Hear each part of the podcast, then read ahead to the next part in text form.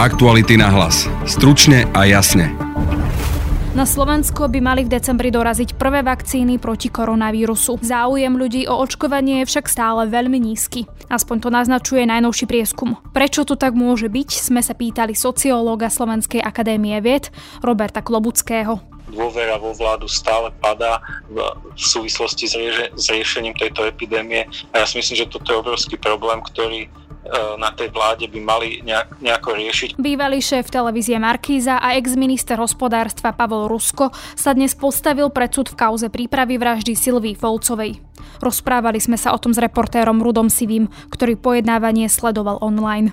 V jednej miestnosti súdu sa dnes stretla bývalá šéfka radu vlády a niekdejšia najmocnejšia žena na Slovensku s bývalými mafiánskymi bosmi. Počúvate podcast Aktuality na hlas. Moje meno je Denisa Hopková. Bývalý šéf televízie Markíza a ex-minister hospodárstva Pavlo Rusko sa dnes opäť postavil pred súd v kauze prípravy vraždy Silvii Folcovej. Dnes vypovedali viacerí svetkovia, medzi nimi aj Anna Naďová, známa ako Železná Anna. Spolu s Ruskom sú v prípade obvinení aj niekdejší bos bansko podsvetia Mikuláš Černák, jeho práva ruka Miloš Kaštan a Robert Lališ, bývalý bos mafiánskej skupiny Sikorovcov. Čo vyplynulo z dnešného pojednávania, čo nové sme sa dozvedeli, sa budem pýtať reportéra a kolegu Ruda Sivého, ktorý to dnes sledoval celé online a ktorý je teraz v štúdiu. Ahoj Rudo. Dobrý deň. Najprv si pripomeňme, o čo ide v krátkosti tejto kauze. Udalosti, ktoré sa mali od roku 1997, sa dostali na verejnosť až pred tými rokmi, kedy Mikuláš Černák sa, sa spovedal pred vyšetrovateľom o svojej mafiánskej minulosti a opisoval ďalšie a ďalšie svoje činy, ktoré spáchal ako boss skupiny Černákovcov. A medzi nimi má byť aj objednávka vraždy Sylvie Folsovej, ktorú si mal podľa neho objednať eh, vtedajší šéf televízie Markiza Pavolo Rusko, aby tak vyriešil spor o, o vlastníctvo televízie Markiza medzi ním a Sylviou Folsovou.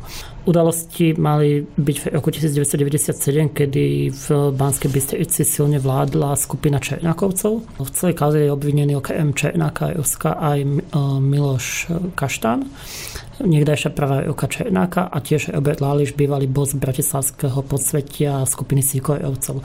Černák a Kaštán sa k skutku priznali ešte v máji, aj Pavlo Rusko, aj e, Lališ alias Kýbel túto vinu odmietajú prípade figurujú ako svetkovia z na, veľké mená 90. rokov na Slovensku. Dneska vypovedala napríklad Anna Naďová, Železná lady a pravá roka Vladimíra Mečiara, ale vypovedať chodia aj v podstate bývalí alebo niekdajší mafiáni z jednotlivých mafiánskych skupín na Slovensku. No a teda k tým aktuálnym veciam, to bolo dnešné pojednávanie.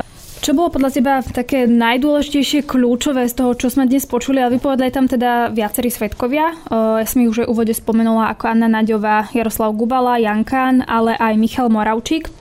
Ja by som možno veľmi krátkosti predstavil tých svetkov. Anna Naďová bola niekdajšia šéfka úradu vlády pod Vladimírom Mečajom. Michal Mojavčík bol bývalý, bývalý ochránka Mikuláša Černáka. Pán Gubala bol, ako sám seba nazval, bol obchodný partner, spolupracovník s Mikulášom Černákom, vlastne spolu stavebnú firmu.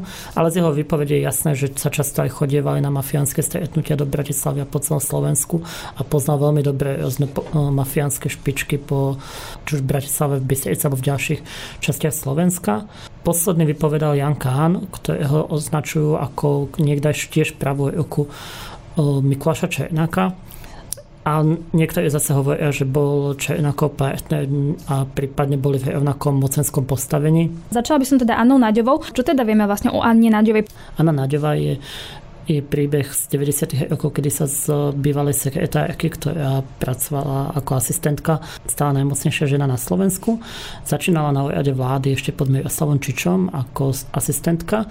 Neskôr sa prepracovala až k Vladimirovi Mečajovi, s ktorým nadviazali podľa vtedajších médií veľmi blízky vzťah a má na ňo priamy vplyv. Niektorých médií a niektorí analytici odkazujú, že možno v niektorých prípadoch priamo riadila. Anna Naďová sa objavoval prakticky všade po boku Vladimíra Mečiara a všade spolu jazdili, vozili, takže sa boli ako keby nerozlučná dvojica. Prečo vôbec dnes bola vypovedať? Anna Nádeva bola vypovedať, pretože obžalovaný Pavol Esko hovorí, že ona mala sprostredkovať cez iného svetka informácie o tom, že hrozí likvidácia vtedajšieho šéfa televízie Markiza a Pavol Josko si na tom zaklada celú obhajobu, že po tejto informácii, ako ju dostal, tak išiel za Mikulášom Černákom do Banskej Bystrice, aby si zistil, či je to pravda alebo nie. Anna Naďová to všetko poprela dneska pred súdom. Hovorí, že s Pavlom Joskom nemala žiadny vzťah, komunikovali spolu iba vtedy, keď eh, plánovala návštevu meča a v televízii Markiza a nikdy mu neposielala nejaký odkaz ani nič podobné. Čiže ak on má na tom založenú obhajobu a ona to poprela, tak to pre ňo môže znamenať problém. On hovorí, že to není problém, lebo hovorí, že Anna Náďová klame, lebo inak by musela povedať, že odkiaľ má tú informáciu a tú informáciu a naznačil, že tú informáciu má od vtedajšieho šéfa Sisky Lexu. Ale nemá k tomu žiadne dôkazy Um, každopádne on si myslí, že to je, naopak potvrdzuje jeho verziu tým, že Anna Náďová v niektorých častiach svojej výpovede hovorila, že si nepamätá. Napríklad na otázku, čo by spravila, keby si stiaž niekomu hrozil hrozenie na živote, odpovedala, že nevie, lebo sa nikdy do takej situácie nedostala a ani nevie, či bola vôbec kompetentná, aby to riešila. Čo z toho teda v podstate vyplýva? Žiadnemu človeku nedokážete, či si niečo pamätá alebo nepamätá, takže ona si skutočne nemusí pamätať, alebo mohla povedať, že si nepamätá. Vyplýva z toho pre Pavla Joska to, že on hovorí, že sa potvrdzuje jeho verzia a Anna Náďová je nedôveryhodný svedok. Pokiaľ ide o pani Náďovú, tak samozrejme čo nemá povedať, lebo keby povedala, že tú informáciu mala, tak druhá otázka by bola, že odkiaľ je mala.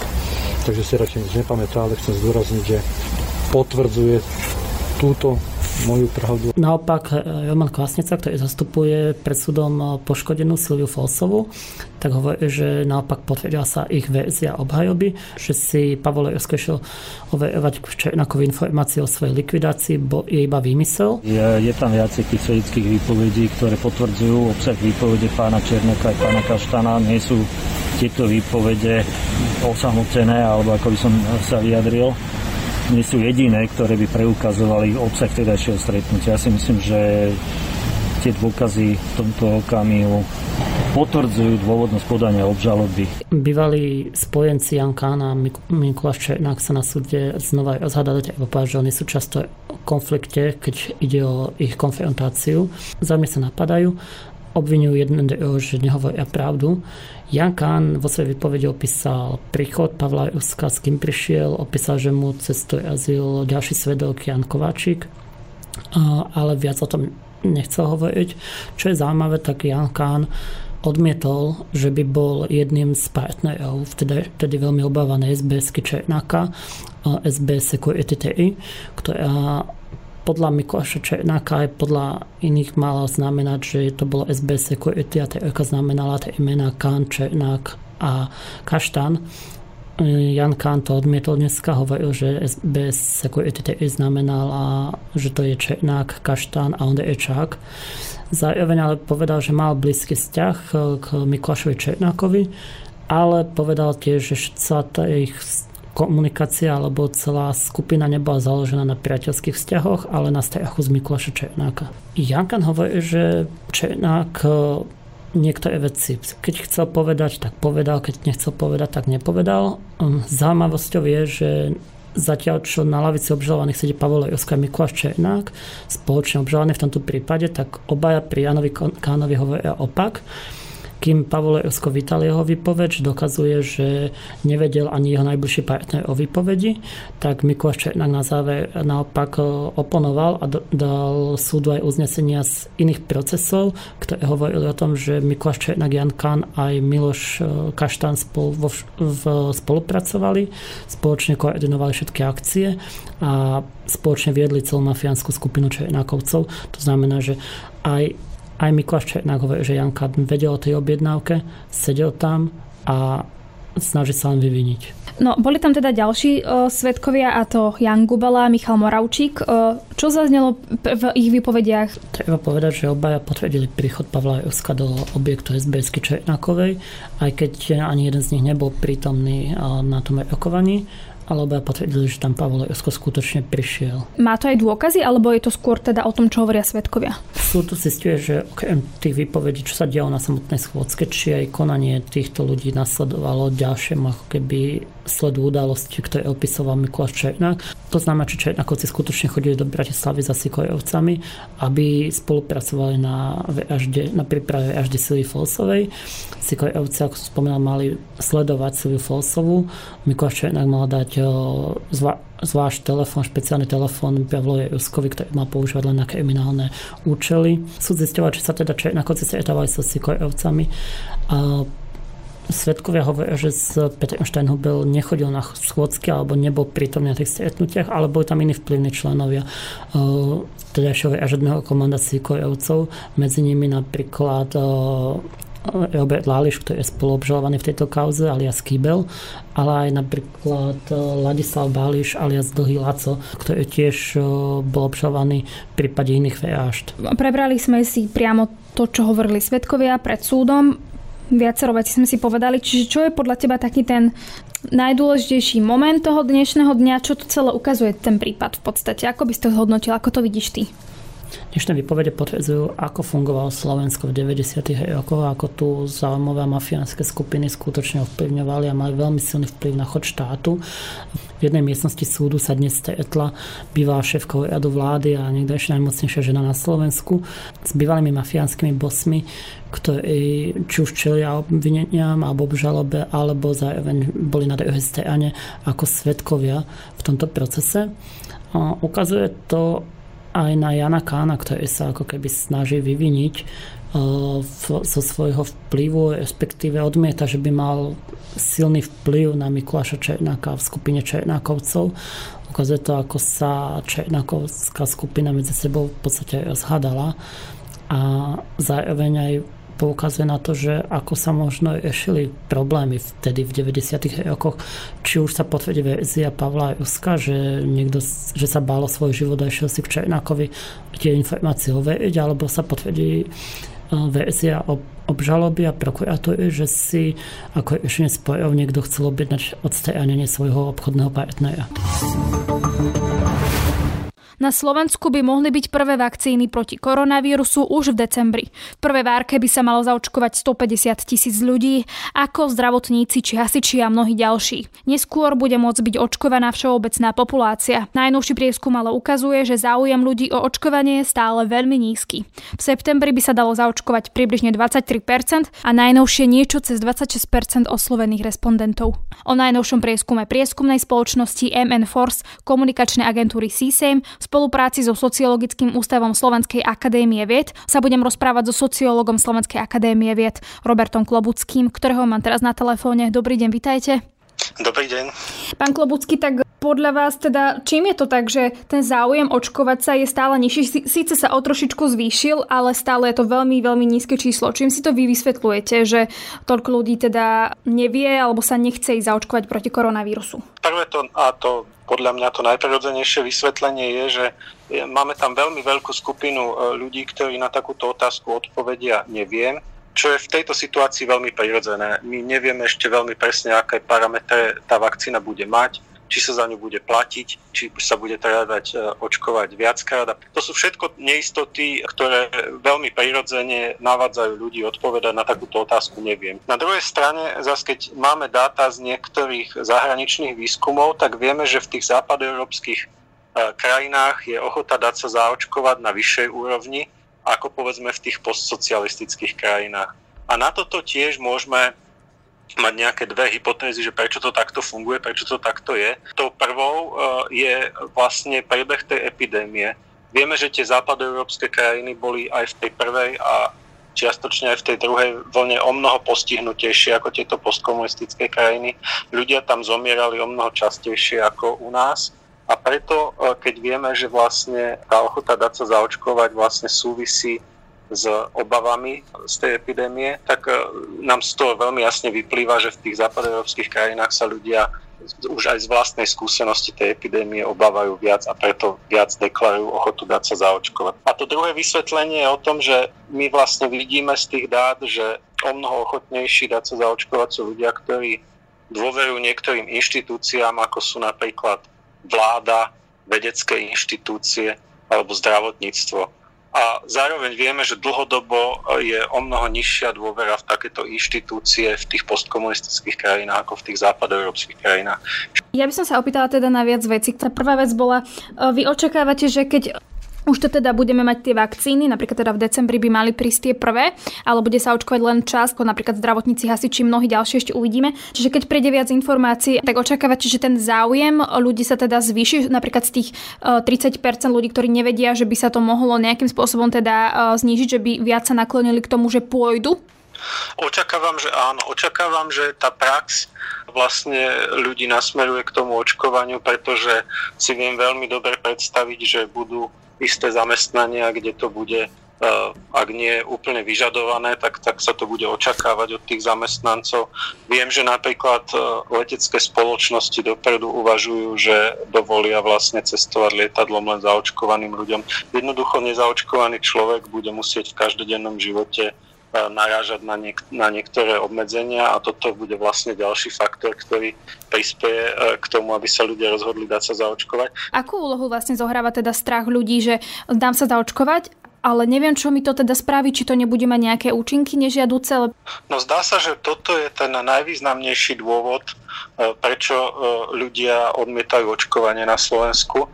My sme sa totiž pýtali tých ľudí, ktorí neodpovedali áno, dal by som sa zaočkovať, tak, tak sme sa ich pýtali prečo prečo vlastne e, nesúhlasia s tým dať sa zaočkovať. A najčastejšia, najčastejšia odpoveď, ktorá nám vyšla v tom výskume, bola, že súhlas s výrokom, že akákoľvek vakcína môže spôsobiť väčšie problémy ako koronavírus. To znamená obavy z tých nejakých vedľajších efektov tej vakcíny.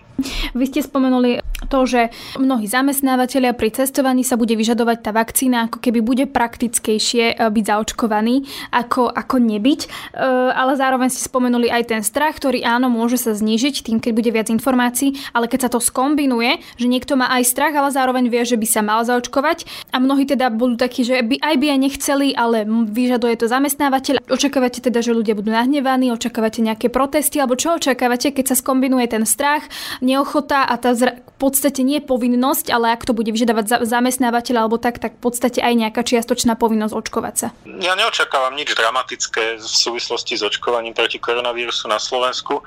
Myslím si, že to bude dlhodobý proces, nemyslím si, že, sa, že to bude niečo podobné ako celoplošné testovanie tá vakcína bude prichádzať pomaly po nejakých častiach a postupne e, budú zaočkovaní naj, najskôr tie najhrozenejšie skupiny alebo skupiny, ktoré sa s tými najhrozenejšími stretávajú, čo sú zdravotníci alebo tí najstarší ľudia. A nemyslím si, že to bude vyvolávať nejaké spoločenské napätie. A takisto, čo som doteraz sledoval, tie politické vyjadrenia, tak všetci tí zodpovední predstavitelia zdôrazňovali, e, že očkovanie na Slovensku nebude povinné. Čiže týmto, týmto spôsobom to nebude vyvolávať nejaký konflikt e, populácii. Čo je najdôležitejšie pri tom, či je to komunikácia, alebo čo urobiť, presvedčiť ľudí, aby, aby teda išli sa očkovať? Myslím, že veľmi dôležitá je komunikácia zo strany vlády a štátnych inštitúcií. Myslím, že takáto komunikácia by mala fungovať už teraz malo by sa ľuďom vysvetľovať, v čom je to očkovanie dôležité, ako nám môže pomôcť a koľko potrebujeme, koľko ľudí, aby bolo zaočkovaných, aby sme mohli nejakým spôsobom zmierniť režim. To je to, čo sa dá robiť už teraz, čo sa dá robiť už dnes. A potom tie pozitívne príklady, ak uvidíme, že to funguje v zahraničí a na základe nejakej väčšej preočkovanosti populácie sa tam tie opatrenia budú môcť uvoľňovať, ak sa tá epidémia na základe toho očkovania podarí nejakým spôsobom stabilizovať, tak to môže takisto eh, aj na Slovensku pôsobiť na tých ľudí a môžu si povedať, že tak toto je cesta. A komunikuje podľa vás vláda správne teraz dostatočne aj tie vakcíny? Že vidíte, že by vládni predstavitelia to komunikujú presvedčivo tak, že by ľudí motivovali k tomu, aby si povedali, že dobre, tak ja sa teda pôjdem zaočkovať? Ja si myslím, že vláda má s týmto obrovský problém. Možno tie samotné skutky, akým spôsobom vlastne reaguje na tú pandémiu, tak, tak dobre e, to dokážem pochopiť, že to je nová situácia a v zásade tie, tie opatrenia, ktoré sú zavádzané, sú zmysluplné a nejakým spôsobom fungujú. Ale druhá vec je komunikácia o tomto vôbec zvládaní tej krízy a to je, myslím, absolútne nezvládnuté. Myslím si, že aj z tých výskumov vidíme, že dôvera vo vládu stále padá v, súvislosti s, riešením tejto epidémie a ja si myslím, že toto je obrovský problém, ktorý na tej vláde by mali nejak, nejako riešiť, pretože to nie je len problém nejakej uh, politickej popularity, ale svojím spôsobom to môže ohrozovať aj zvládanie a manažovanie celej tejto korona krízy, pretože vidíme z tých dát, že ľudia, ak nebudú dôverovať vláde a tým zodpovedným orgánom, e, ktoré sú zodpovedné za riešenie tejto krízy, tak, tak ne, nebudú jednoducho akceptovať tie opatrenia, ktoré e, tá vláda navrhuje.